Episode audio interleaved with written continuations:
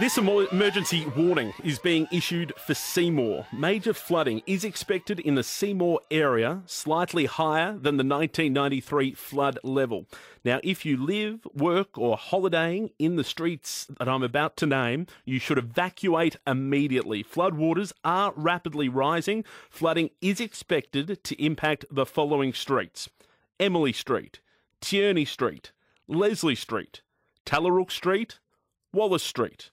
High Street, Elizabeth Street, Butler Street, Alexander Street, Edward Street, Station Street, Tristan Street, Hannah Street, Jubilee Street, Industrial Court. Kings Park and local river caravan parks will be impacted.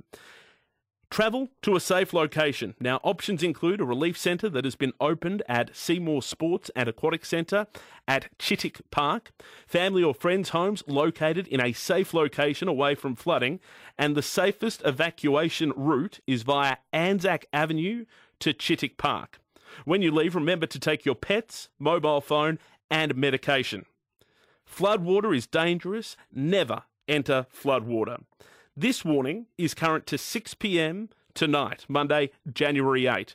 If you do not evacuate before this time, your property may be isolated or inundated with water and it may be too late to leave.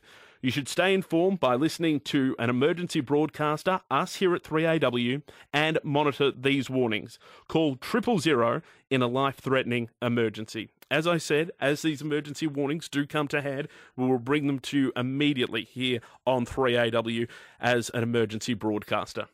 25 minutes after 12, let's get to some of your calls as we